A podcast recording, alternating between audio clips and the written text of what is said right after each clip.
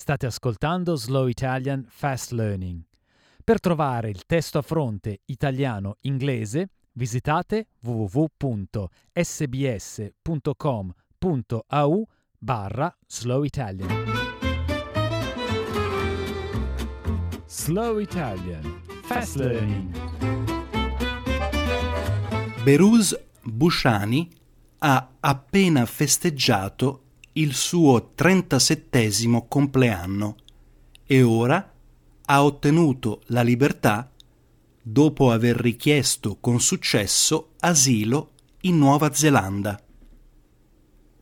L'anno scorso il giornalista curdo iraniano ha lasciato la Papua Nuova Guinea per parlare al Festival degli scrittori di Christchurch e ora ha detto a SBS News del suo sollievo visto che il lungo viaggio è finalmente finito. And I feel that it is an end of a chapter of my life and it is a beginning of a new chapter. Busciani ha trascorso anni nel sistema di immigrazione offshore dell'Australia è ancora dispiaciuto per i suoi amici rimasti in detenzione, perché affrontano ancora un futuro incerto.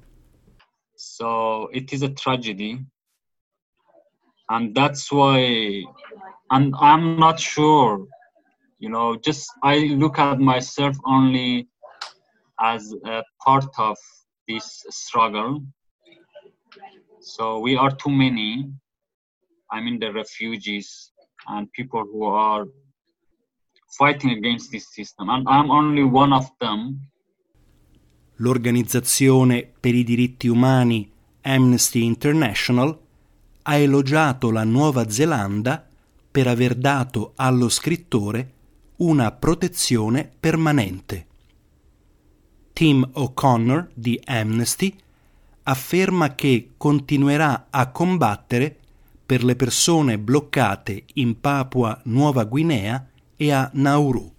There is certainly celebration for Beirut, there's celebration for the refugee system working, but there's huge concern uh, and, and real anger really at Australia's ongoing policy, which is a breach of international human rights.